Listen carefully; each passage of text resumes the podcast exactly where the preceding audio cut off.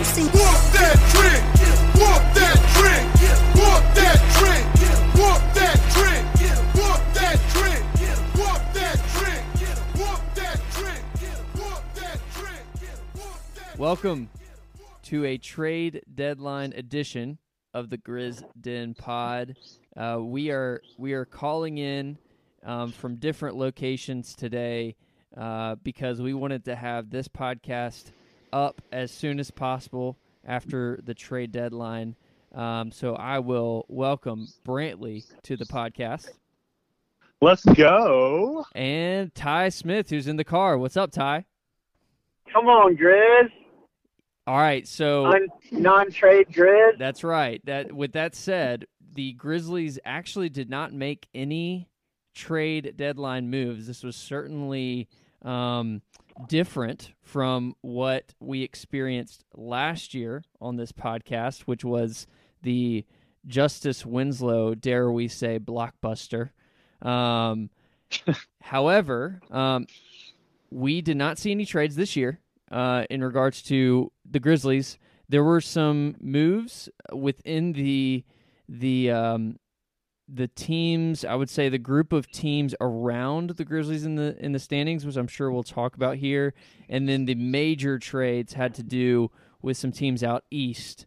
Um, and and one in, in the West with Denver uh, scoring Aaron Gordon from the Orlando Magic. Basically, the Magic were the story of the trade deadline as they have torn everything down. They traded away their three best players. Uh, Nikola Vucevic is now a member of the Chicago Bulls. And as I mentioned, Aaron Gordon is with the Nuggets, and Evan Fournier is with the Boston Celtics. Okay, I want to start here. Let's talk about how this trade deadline affects the Grizzlies, despite them not na- making a move. And um, yeah, just whoever wants to jump in and give any any high level thoughts on if this trade deadline even affected the Grizzlies, if at all. Well, I'll say I'll say this. I think that we had we had opined, I guess you would say, some on the Hrdlicka discussion, and even when we went through all the, the deep trades, you know, and some options that we were looking forward to, uh, uh, maybe uh, a couple months ago, that it wouldn't surprise us if we did something like that, but then we really, really wouldn't be surprised if there if there was little to zero activity. And I I sort of think that this paints a pretty good picture of where the front office sort of feels like we are, meaning like there's just no level of aggressiveness that's necessary.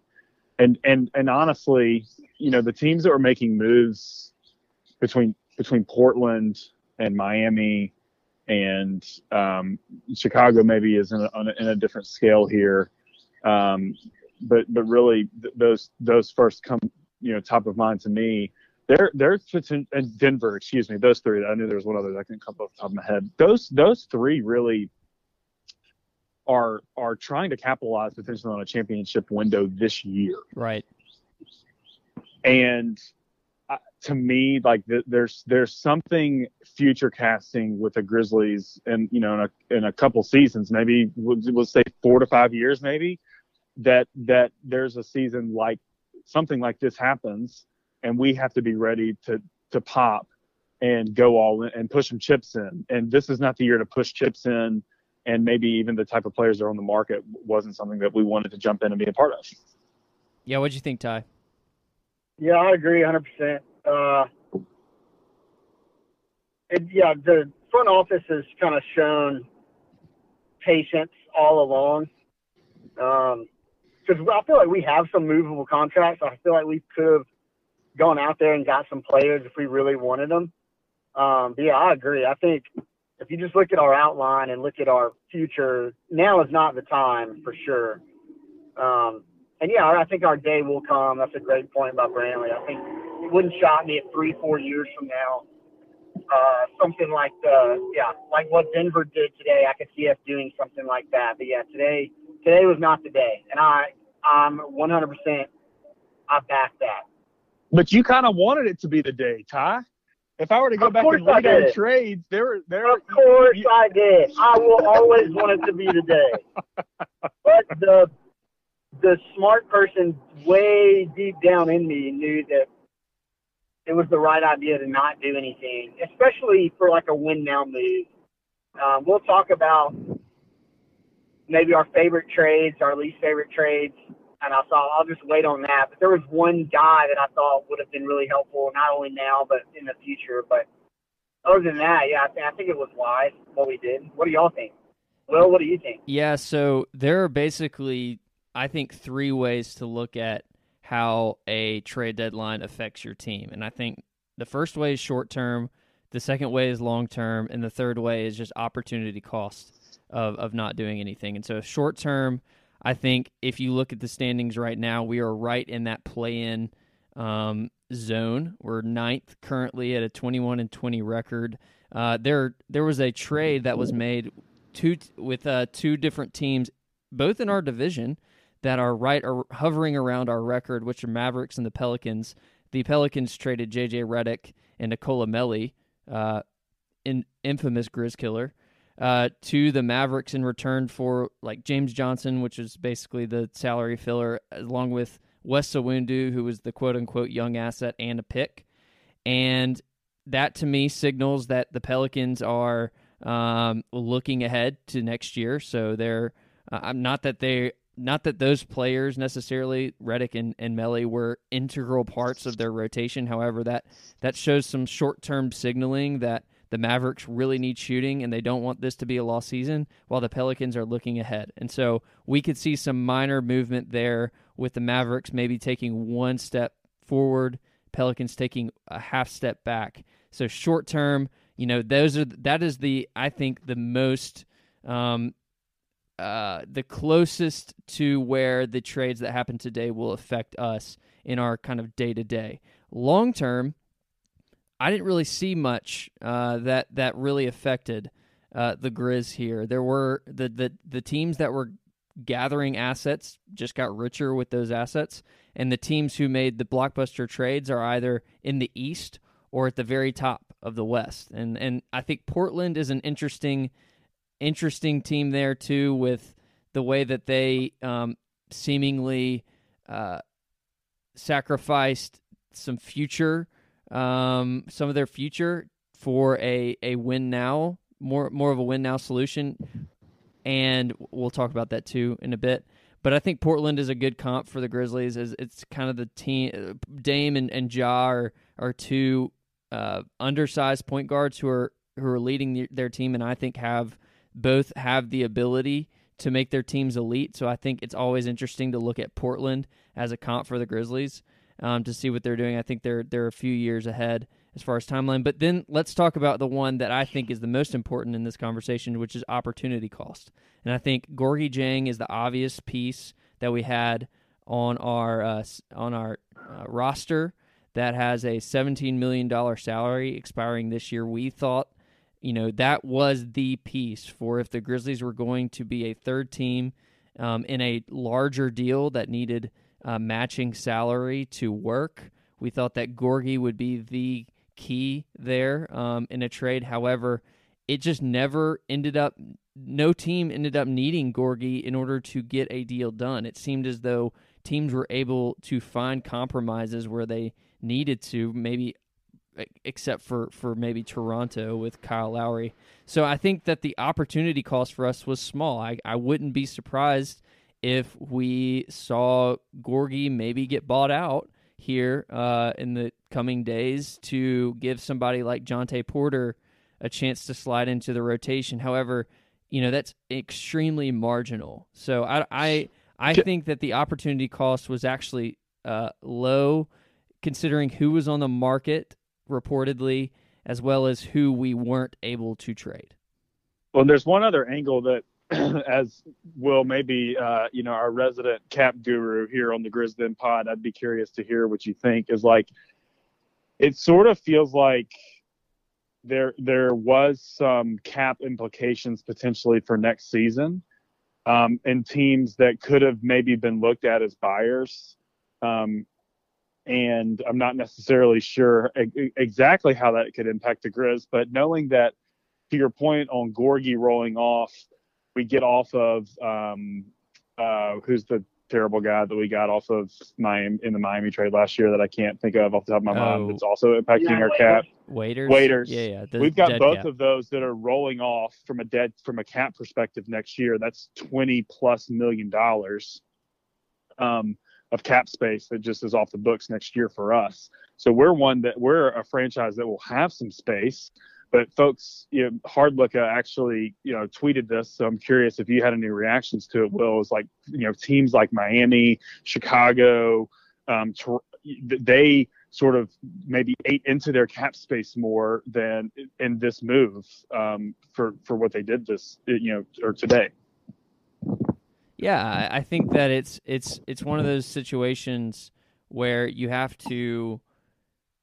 It, it's the opportunity cost piece that I was looking at because, uh, you know, one of our one of our uh, trades or a lot of our trades that we had hypothetically always involved taking some sort of asset back from another team that was seen as you know maybe a, a negative value contract. For instance like the Eric Eric Gordon deal that we talked about where you know he's he's definitely overpaid um, for what he brings to the table at this point in his career. And yes like that could have been a deal that would have worked if we wanted to send Gorgui and bring back something and maybe they would have s- sent some draft capital. But I think it just shows like the front office is absolutely um, aware of where this team is in, in its life cycle, and I think that's very yeah, is it, early. possi- is it is it possible to say that we're outside of the strategy now of taking on dead cap space? Like that's not something that we can afford to do anymore. I think absolutely starting this offseason to me signals the last, you know, time where we could potentially take some bad money on as long as the return is legitimately good. Like to me, what I am thinking about is this draft is reportedly very deep.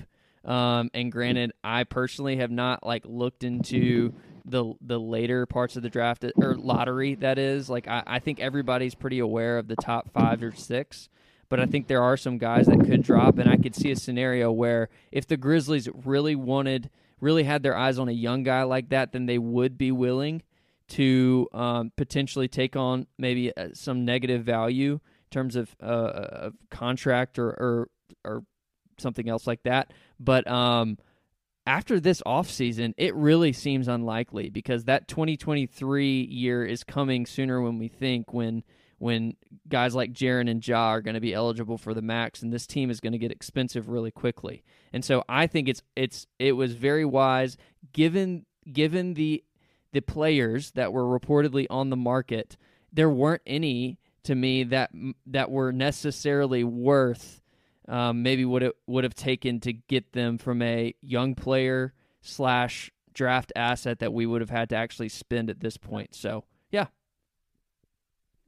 All right, let's. Any other thoughts on how this this deadline relates to to the Grizzlies? No, I, I I think the cap space is one just for us to keep in mind a lot. You know, I mean, I, I do think that if we're looking into it, that just that, that does seem to be maybe the the implication that we don't necessarily know how it will impact this yet. Like, no movement is a movement. Like, no decision Right. is a is a conscious decision. I think with this front office. And so, even though it's not exciting and Ty's really sad because we didn't get on on some of those players that were rumored, and we were like sort of licking our lips and uh, at what that could may, maybe mean on the team. You know, there's there's maybe a longer term horizon that we're that we're planning for here. Yep, and for what it's worth, right now our cap allocations for 2020 2021 are at 113 million and and next year starting this next off season it's at it's down to 99 so i mean that's a pretty significant drop. That's a, a 15 million dollar uh, bit of room there which can you know buy you a, a fairly good player there if you really wanted one in the off season. Um, all right well let's talk about the trades themselves just for a few minutes here. Uh, Ty, we'll start with you. What was your favorite trade? And then uh, we'll each talk about our favorite trades, and then we'll come back around to our least favorite trades of the day. Uh, so my favorite trade. Well, I'm gonna not speak on the Grizzlies because it's my favorite and least favorite at the same time. Which, Will, you brought that up before the podcast, like it may be the same thing. So I really love the fact that Toronto got Gary Trent um, and kind of got off of Norman Powell. They're almost the same player if you think about it. Uh, I would say Norman Powell is probably a little bit more high profile because he has put up some bigger games, but he's also five or six years older. And I forgot that Gary Trent was only 22. I didn't realize he was that young. And so Matt Harlick, a friend of the pod, uh, kind of brought up him as like a Grizzlies watch guy. And that's why it's my least favorite too, because he was apparently, I mean, he could be had, right? Um, I don't think we had anything to offer as good as Norman Powell. So it looks like we weren't going to get him anyway. But the downside is that Toronto now has definitely enough space to basically sign him and match kind of whatever offers thrown at him this offseason. Uh, so they have his rights now. So that kind of takes a player off the board that I thought would really fit really well with the Grizz moving forward and a player we could potentially sign this offseason. Uh, so that kind of hurt that Gary Trent, we didn't get him in the trade, but also I don't think Toronto is going to let him go. Um, so I think he's pretty much locked up there. So that took a guy off the board. So that's why it's my favorite trade because I think it made a ton of sense for Toronto, and I really like it for Toronto. And it's my least favorite because it takes him away from the Grizzlies. Um, and I think the Gordon deal was pretty good for Denver because the time frame really works. He's only 25, um, and he'll be talked about a lot by some of the big time NBA NBA heads. So I'm not going to really go into it because y'all can hear about that from them. Um, but I kind of like that for them too. But the the Gary Trent thing, I thought was good. I thought I liked that one, and I'm kind of sad at the same time. Brantley, what about you? Um, we were joking about this on our on our text thread. I, for reasons not about the trade, like the Victor Oladipo trade to Miami, because what what they got Oladipo for was Avery Bradley, Olynyk, and a future draft swap. And so when you look at like what Houston did with Harden, are you know top five player in the league right now, maybe you know maybe top three if if you or two if you take out those that are injured. And I hate to say that, but it's just really true. Yeah, he's playing right now. He's playing really well. They they they got. Can you say they got less for Harden than we got for Conley? Oh, absolutely. So like I love that trade because Houston is the n- new old shitty franchise like the Grizzlies were for a while. Like they're the new us where we were like, oh, what stupid thing are they going to do next? Like they're the new Kings. Like and the Grizzlies felt like the Kings at, at for some of the boneheaded stuff that we would do. So I love that they're in our division. That that we have a, a stupid team that we don't have to worry about anymore. Uh, that for the future is really going to have no ish, no you know competition with us. I think um, and they're just run by imbeciles. And I think it's very clear in that trade based on when you're looking at the totality of what they got back for James Harden. It's a couple of, it's really a couple future firsts, which you know that are that are protected in some swaps, and they really got no other asset or players back. Yeah, I think that's definitely true. I mean, it's hard to believe. I mean, I also will say that for them, I think it was pretty clear that Oladipo wasn't going to re-sign with them. Like he's always talked about the Heat as a team that he was interested in. So I'm sure that like the there was uh, incentive there to get a deal done to Miami. I think the bigger the bigger mistake that they make, which you might have implied, but it's just worth saying, is in that big Harden trade, not not sticking with LeVert instead of like sending LeVert on to Indiana to get back Oladipo, which you just traded for what you know you just mentioned. Like that to me was the biggest mistake because you think about if they had Caris LeVert here at this trade deadline, even if they weren't interested in him, you got to think that LeVert would have gotten way more at the deadline than an, a discontent Victor Oladipo. You know? So, yeah, and Jarrett Allen. Think yeah, of they what had, they could have got for Jarrett Allen at this right. at this deadline too. They gave That's him right. up for like a second round pick to Cleveland. Yeah, Yeah, and exactly. I think that's my point. It's not necessarily a, it's not the Oladipo trade in, of, in and of itself. Yeah. Because that I'm I understand the situation that they're in. It's at the fact that they literally ended up. You know, we kept doing that running ledger basically of what do we get for Conley? What do we get for Conley? Like we Yeah. and this is really exactly. about speaking to our front office and how awesome they are. But basically, they ended up with Avery Bradley, Kelly Olynyk, Dante Exum, and a couple future first rounders. Like a couple, like one or two, and and one of them's a pick swap maybe. And and and somebody can fact check me later on on the total amount. That just seems like nothing.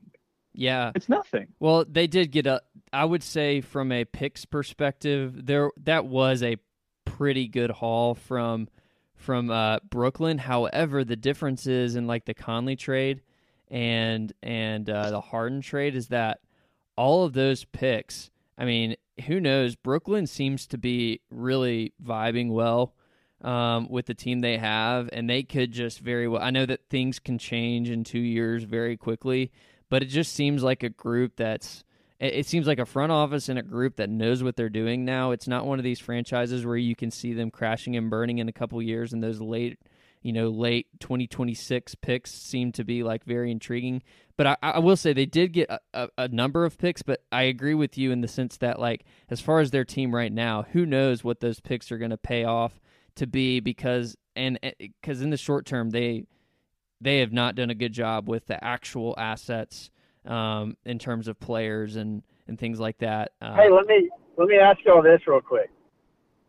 Of the players that they of the players, not picks, but of the players they got back from Harden, Grayson Allen is better than any player that they received. Would y'all agree with that? That they ended up Uh, with at the end. yeah, yeah, that with they the ended up with. Yeah, yeah, okay.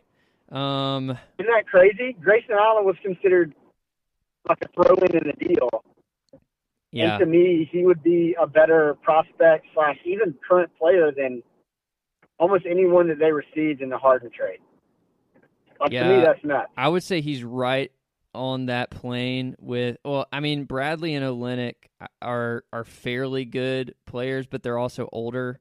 So I mean, yeah, Avery Bradley's only played like a handful of games this year. He's been out a lot. I know Linnick is like pushing thirty, and yeah, I don't. I, the fact that it's even a conversation should tell you pretty much everything. You know. no, I, I let me just say this. I mean, I have the first round picks in front of me if they're still true for so what what Houston, so I'm I'm fact checking myself here. What Houston got for Harden in that trade, they got a 2022, 20, 2024 and 2026 first round pick. That 2022 and 2024 first round pick are likely worth nothing. That's a late that's a late round pick. Right? We we agree at least if we definitely windows? think 22 24 is is i could see that group being uh having the incentive to stay together or at least continue to be good so yes You're no guarantee on 24. Right. 26 could be good, but then the rest of them are just pick swaps. So you're hoping that they're that they're worse than you, exactly right? exactly And and they're Yeah, so like that's what I'm saying. Like the three first round picks, 2022. Like I, I just I just think that it just I don't know. I'm, I'm not down with that. Think, and that's why I like it. And you have to think, like, as a franchise in a market like Houston, you know, how long are you really going to wait till 2024 before you have any hope? like, ex- like I don't know. That's that's tough. Um, Yeah. Granted, Christian Wood. What about you, Will? great What's- signing. What about one of your favorite picks? So I think it's interesting because um, you look at just in terms of the trade, and this is another one too where you have to think about the entirety of the deal. You look at the trade on paper and you're paper and you're like, wait a second. Boston just got Evan Fournier, one of the best shooters in the league, for two second round picks. And then you have to think about it, wait a second.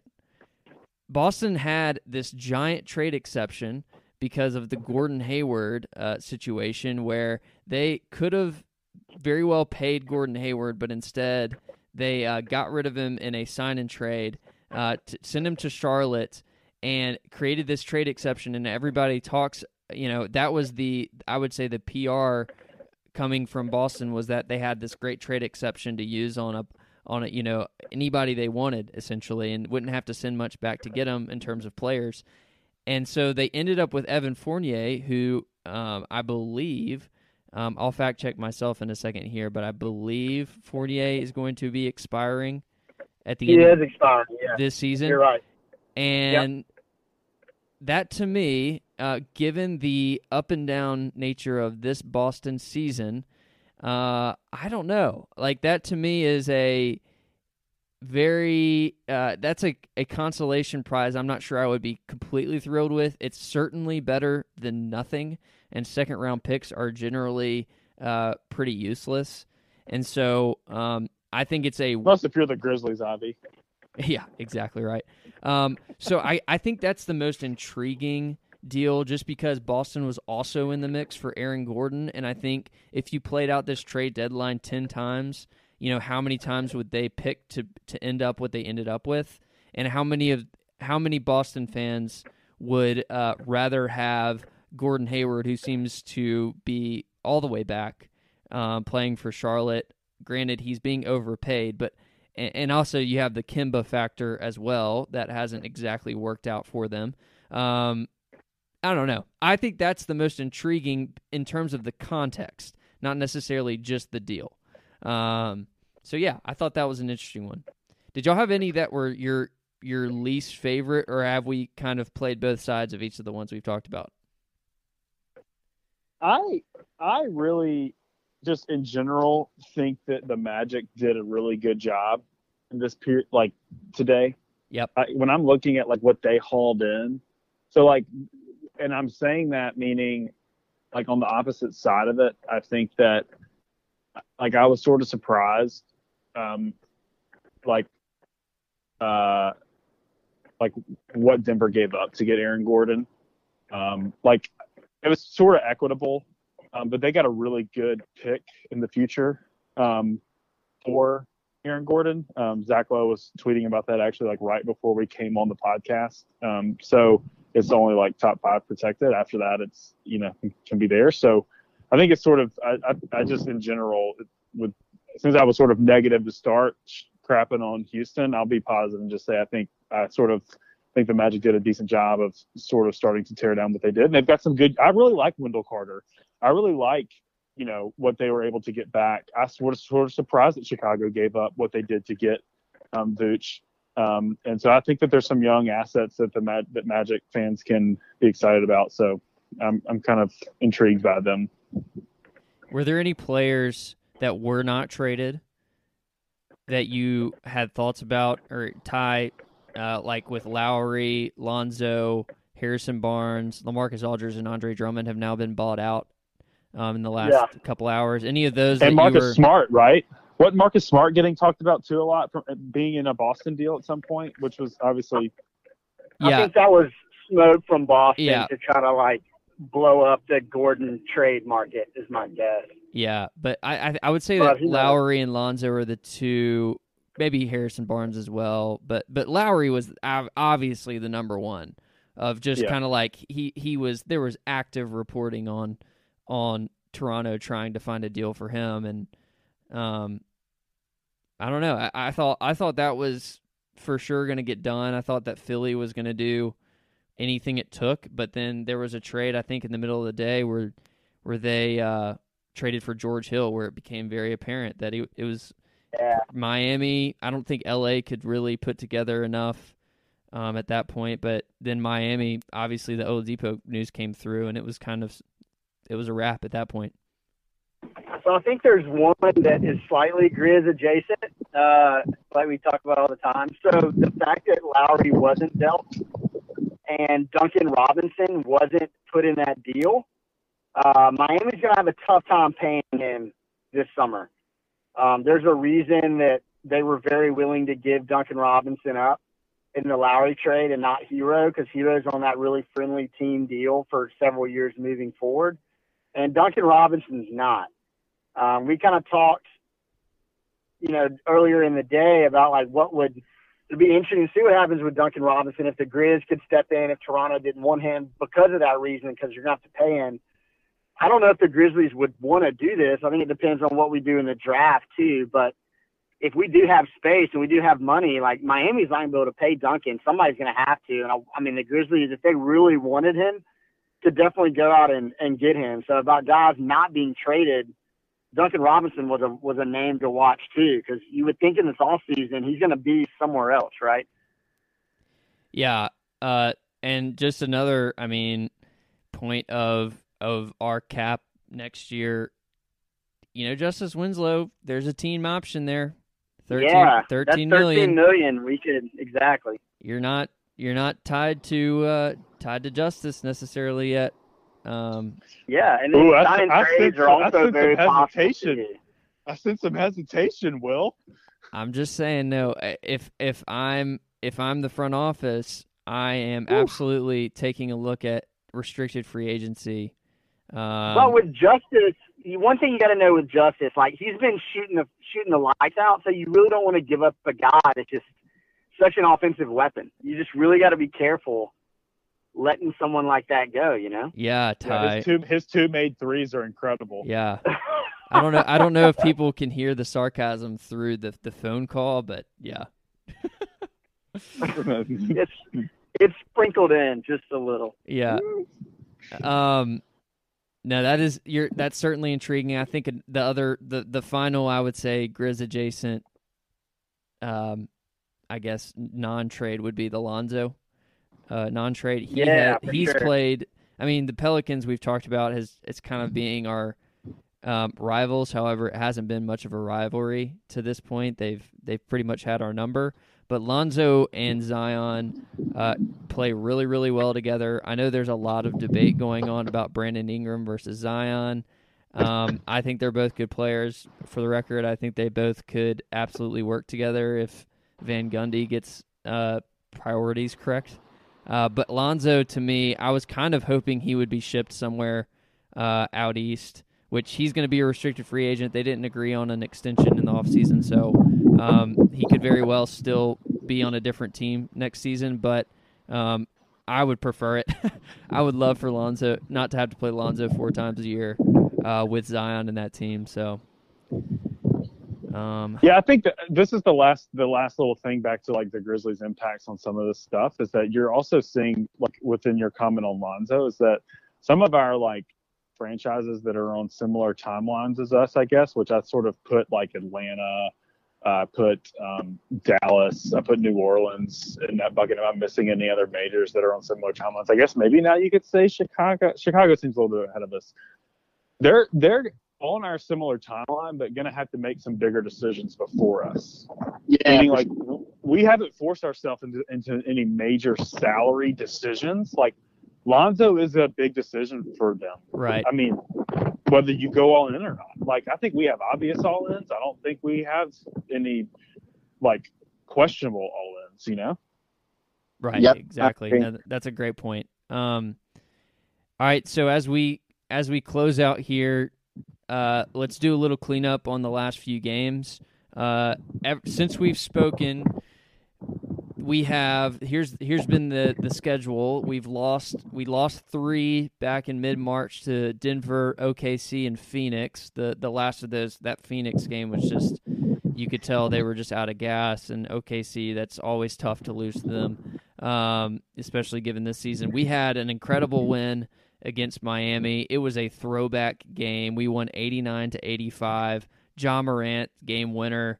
Um, Golden State, it was the Andrew Wiggins explosion that none of us could have ever predicted. He had 27 points in the first half, and the Grizzlies basically uh, couldn't catch back up. They lost to the Golden State, but then the next night they won. Um, we've seen that a lot in the NBA on these kind of back to backs with the same team. I, I would love to know how many of those teams have have split. Um, I think that would be an interesting stat. But then we had the probably the game.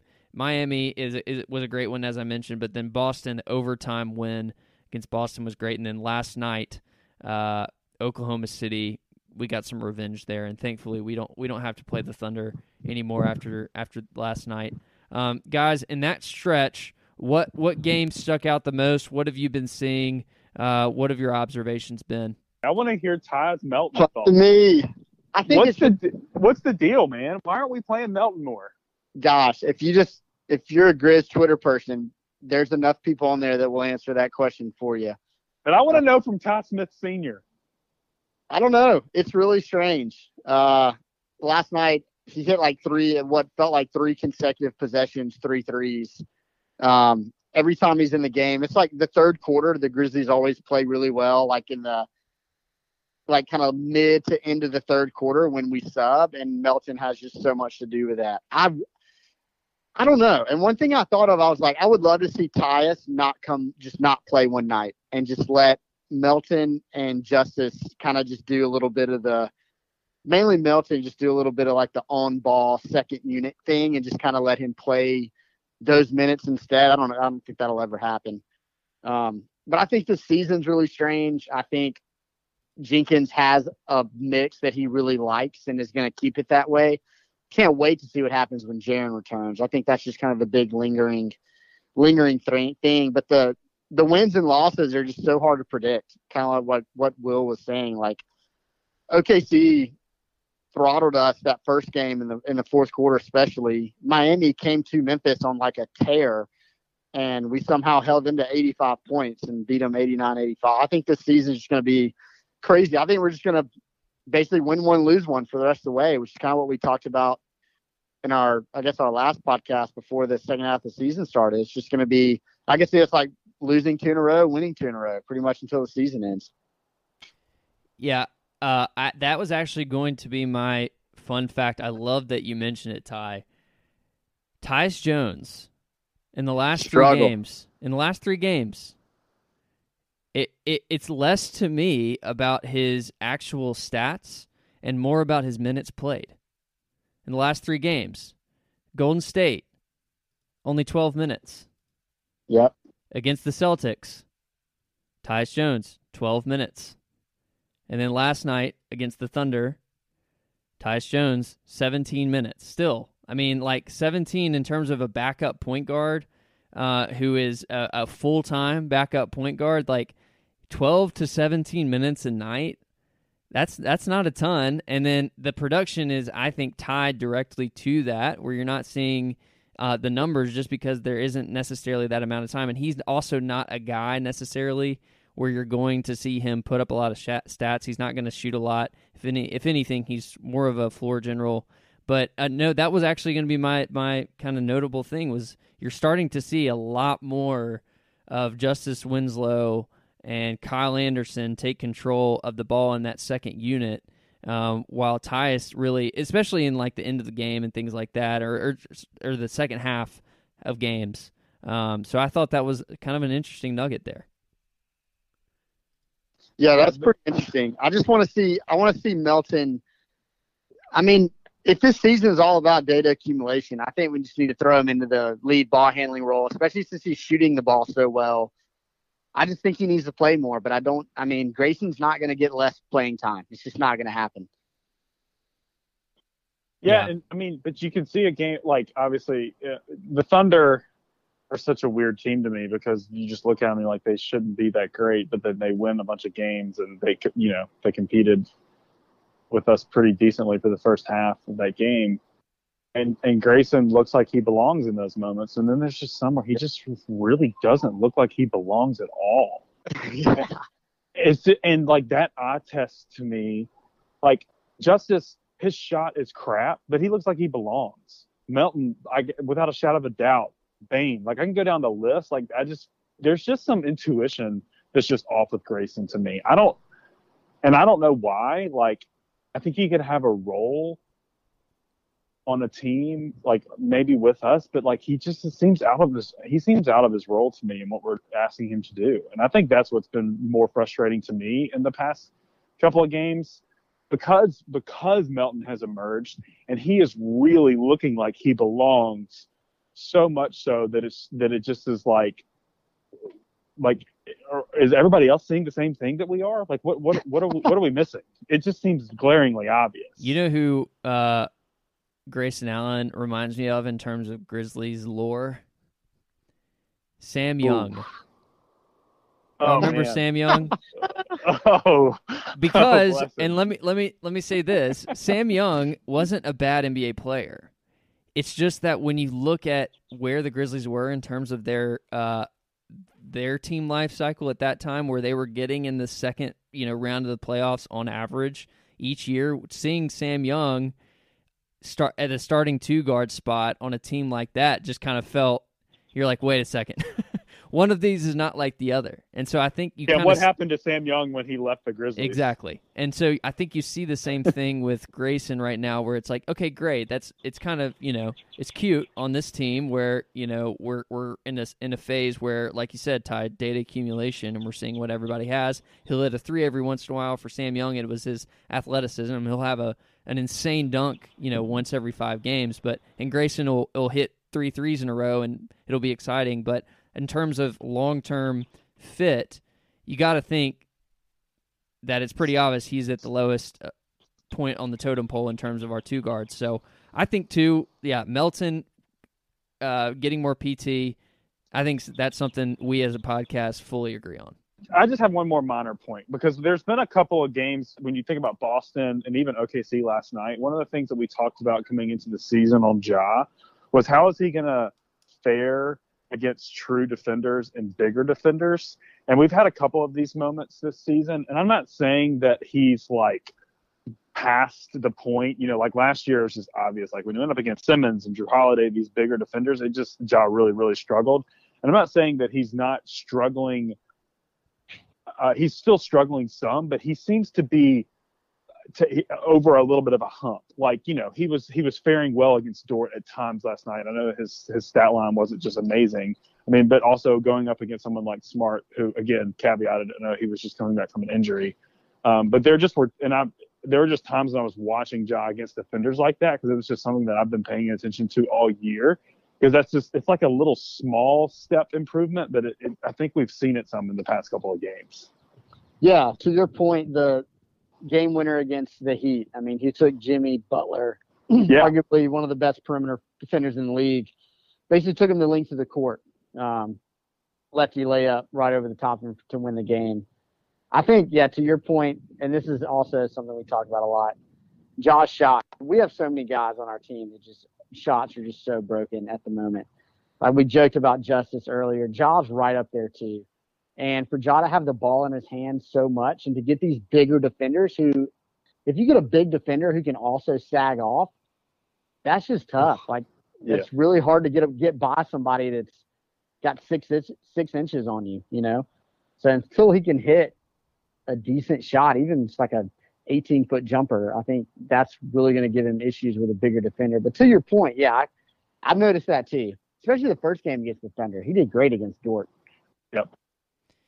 Sorry, Will. No, no, no. I This is to- was one of the things I've been watching. That's Yeah. exactly. That's exactly. Uh, it's that's that's the information. The that's the insight we the listeners want. So yes, bring more of that. Um, all right. So looking ahead, this is what this is the part of the schedule that I like to call Jazz Fest. Uh, we have three games against the Jazz in the next six days. Uh, two of them are in Utah, and one of them is at home on the 31st. So um, the top team in the West, we get to play them thrice. Uh, Love it. so uh, we'll be looking out for that. Hopefully, if we can, we play Houston in the middle of, of games two and three against the Jazz. So if we can escape this four game stretch two and two, I think we'll be happy. Um, well, for Brantley and Ty, I'm Will. This has been another edition of the Grizzden Pod. Uh, a lot of trades today, none of them uh, directly correlated with the Grizzlies. However, um, there are always any move in the league is, is a butterfly effect. It'll affect something down the line with us in one way or another. Uh, but thanks for joining us. Follow us on social media at Grizzden on Instagram, at Grizz underscore Den on Twitter. Check out grizzden.com for some cool t shirts. We will see you and talk to you next time.